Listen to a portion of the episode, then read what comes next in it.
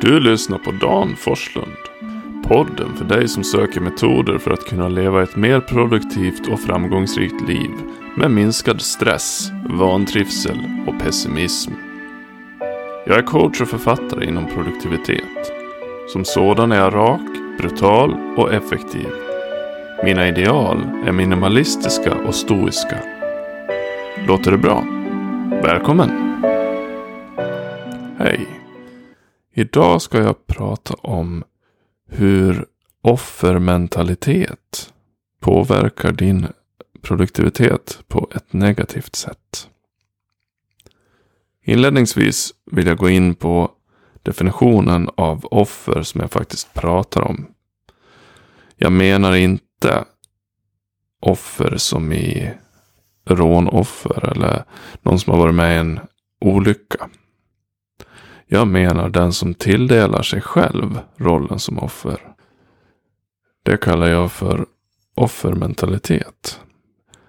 Det finns gott om människor i den här världen som har råkat ut för väldigt hemska saker, men som likväl går med högburet huvud efteråt. Som inte har tagit det de drabbats av och gjort så att hela deras liv handlar om bara den grejen. Jag ska inte gå in mer på den aspekten av det. Det finns däremot folk som tilldelar sig själv rollen som offer. Som anser att de förtjänar någonting annat än vad de får. Eller att de inte förtjänade vad de fick. Jag lägger ingen moralisk tyngd i faktumet att det finns folk som gör det. Men jag säger som så här. Det är inte produktivt att gå runt och vara bitter, missnöjd och tänka på hur saker hade kunnat vara. Som jag har tjatat om några avsnitt så har du hundra procent energi. Det är allt du har. Om du då lägger fyrtio procent av dem på att vara bitter så kommer du bara att ha sextio kvar och göra någonting bra med. När det gäller offer så finns det en engelsk term som heter entitled. Det betyder ungefär att man är berättigad till. En person som är entitled anser sig ha gjort någonting så att den här personen har gjort sig förtjänt av någonting, vad det nu kan vara. Några exempel. Men jag har ju jobbat så hårt för det här. Men jag har ju hållit på så länge. Men jag har ju lagt ner så mycket pengar på den här investeringen. Problemet med den här inställningen är att man förväntar sig på något sätt att världen ska vara rättvis och se ens ansträngning och belöna den. Nu är jag ganska hård. Det kommer att vara det i det här avsnittet, men det här är en viktig grej. Det finns ingen sån rättvisa. Tyvärr. Man kan tro på karma, man kan tro på Gud, man kan tro på andra principer. De kan finnas, vem vet. Men att gå runt och räkna kallt med att de ska belöna en är inte speciellt smart. Även om karma skulle existera så är det inte smart att räkna med saken. Tillbaka till entitled. Man anser sig ha rätt till saker och ofta så då skyller man det faktum att man då inte får den här belöningen som man har förtjänat enligt sig själv. Det skyller man ofta på yttre omständigheter, till exempel andra människor. Om det inte var för den här läraren jag hade i sjunde klass så skulle jag vara miljonär idag. Alltså är allt läraren i sjunde klass fel. Det är ofta någonting som ligger väldigt långt tillbaka i tiden. Och man skyller vad som har hänt nu idag på det som ligger långt tillbaka i tiden. Det finns flera anledningar till att man inte ska hålla på med de här grejerna. För det första så lägger du ditt eget öde, eller vad ska jag säga, din, det, är, det du kan göra själv lägger du i händerna på någon annan. Du blir beroende av yttre omständigheter. Och sen plockar du dessutom någon som är långt tillbaka i tiden, som kanske inte ens längre är i livet. Den här läraren i sjunde klass. Vad kan du göra för att förbättra din situation om det skulle vara sant? Ingenting. Du kan inte göra någonting alls, speciellt inte om den här läraren har gått och kolat vippen. Fundera på det några sekunder. Du tar alltså din energi här idag, som du hade kunnat använda för att spela med de kort du har fått.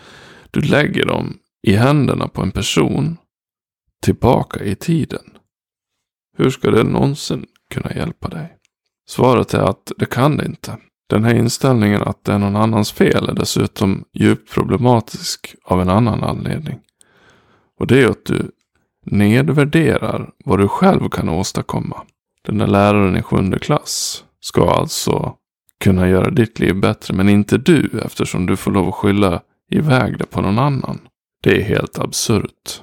Och även om det skulle vara sant, även om det skulle vara den här lärarens fel, vad har du för nytta av det? Du måste tänka praktiskt, konkret. Vad har du för nytta av att skylla på en person som inte ens är här och nu? För du kan ju inte ta en tidsmaskin och åka till sjunde klass och läxa upp den här läraren och sen blir allting bättre. Det är en helt orimlig idé.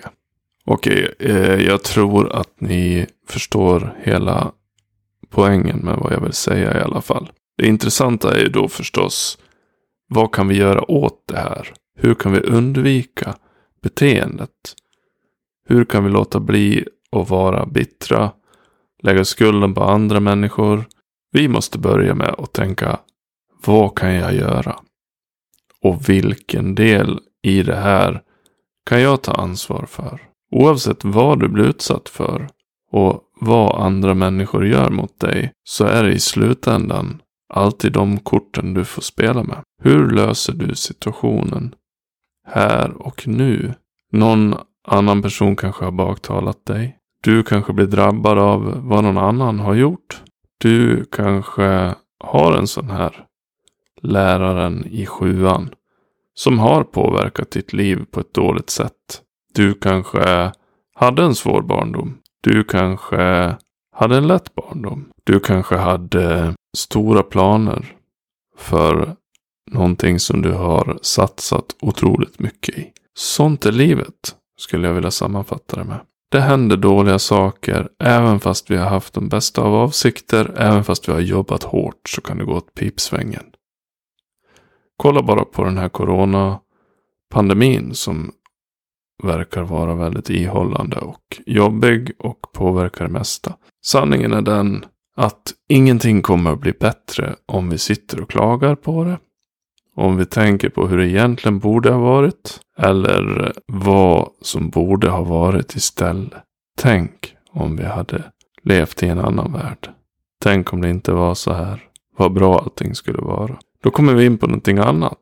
Och det är nämligen det här att jämförelser skapar alltid lidande. Om man tänker, ja om det inte var för den här läraren i sjuan, eller om det inte var för coronapandemin, eller om det inte var för den här förbannade eh, anställda som vi hade som stack med pengarna. Jag vet inte, det finns många exempel på det här. Alla har vi säkert någon i vårt liv som har gjort någonting som att vi har råkat illa ut. Då är frågan, hur hanterar vi det? Ja, till att börja med så måste vi acceptera. Så här ser det ut. Det här är vad jag har att spela med. Du kanske har blivit sviken av någon. Eller du kanske har blivit lurad i affärer. Istället då för att gå runt och känna dig bitter och hatisk mot den personen som har gjort det. Då kan du tänka så här att det var faktiskt en lektion du fick. Du lärde dig någonting. Du kan göra det här bättre nästa gång. Det här behöver inte ens vara, vara människor det handlar om. Det kan ju vara sjukdomar eller det kan vara olyckor eller det kan vara ren jävla otur. Jag fick ju ångest. Jag blev också mobbad tidigare i livet. Alla de här grejerna är sånt jag skulle kunna gå och vara förbannad och bitter över. Men jag ser det som att det är bland de viktigaste läxor jag har lärt mig i livet. Jag har också skilt mig en gång. Och Och eh, hur kan man hantera det? Ska man gå runt och vara förbannad på sitt ex? Eller ska man tänka, vad lärde jag mig av den här skilsmässan? Jag väljer den vägen. Jag väljer lärdomens väg. Och jag vill inte skylla ifrån mig. Snarare så vill jag ta skuld och tänka, vad var det jag gjorde som bidrog till det här? Vad är det jag kan lära mig? Vilket är mitt ansvar? Och hur kan jag utan bitterhet gå vidare i mitt liv? Genom att utnyttja de lärdomar jag fick. Genom att ta det ansvaret så tar du också ansvar för den riktning ditt liv ska ta. Skit i vad någon annan har gjort. Spelar ingen roll vad de har gjort. Dra lärdom av det. Och om du nu vill hämnas så är den faktiskt den bästa hämnden att leva ett gott liv. Ta dina lärdomar och agera som en bättre människa framöver. Det finns en hel filosofisk inriktning som du kan ha nytta av här, som heter stoicismen. Stoicismen går i stora drag ut på att lära sig hantera känslor. Att inte låta sig ryckas med. Att inte tillåta sig att bli bitter oavsett vad du råkar ut för. Det finns, sök bara på stoicism citat på internet och du kommer att hitta mängder av smarta och bra grejer som handlar om hur man hanterar motgångar, hur man hanterar andra människors beteenden och hur man oavsett vad man råkar ut för kan göra för att få ett bättre liv. Det är ett tips. Men det handlar inte bara om att kontrollera känslor, utan det handlar också om den här inställningen att man måste acceptera det som händer. Oavsett vad det är. Imorgon när du går till jobbet så kanske du halkar och slår dig så illa så att du får amputera ett ben. Eller du kanske förlorar flera miljoner på aktier. Det finns många saker som kan gå fel. Varje sekund kan någonting gå fel. Men går man runt och tänker så, så vinner man inte speciellt mycket på det. Om man däremot har tränat sitt mindset att faktiskt kunna hantera motgångar, så kommer du att lyckas mycket bättre. Bygg en bra och rejäl båt istället för att försöka styra havet. Så det här sammanfattningsvis. Undvik att vara ett offer, för det kommer att ta din mentala energi. Och då pratar jag inte om att vara ett offer i ett rån eller en bilolycka, utan att utse dig själv till ett offer. Att utse dig själv till någon det är synd om och tänka att du förtjänar någonting annat än det du får. Det kommer att äta upp en massa energi som du hade kunnat lagt på någonting mycket, mycket vettigare. Googla stoicism. Läs böcker av författare som Seneca, Marcus Aurelius. Det finns fler. Bara googla stoicism, jag lovar. Om du har problem med att hantera motgångar, om du har problem med att du rycks med av dina känslor och råkar illa ut just för att du inte kunde kontrollera dig, då behöver du läsa de här grejerna. Det är bästa droppar det här, men ack så nyttiga. Lita på mig. Tack för att du lyssnade på min podd. Har du frågor som du vill att jag tar upp i podden?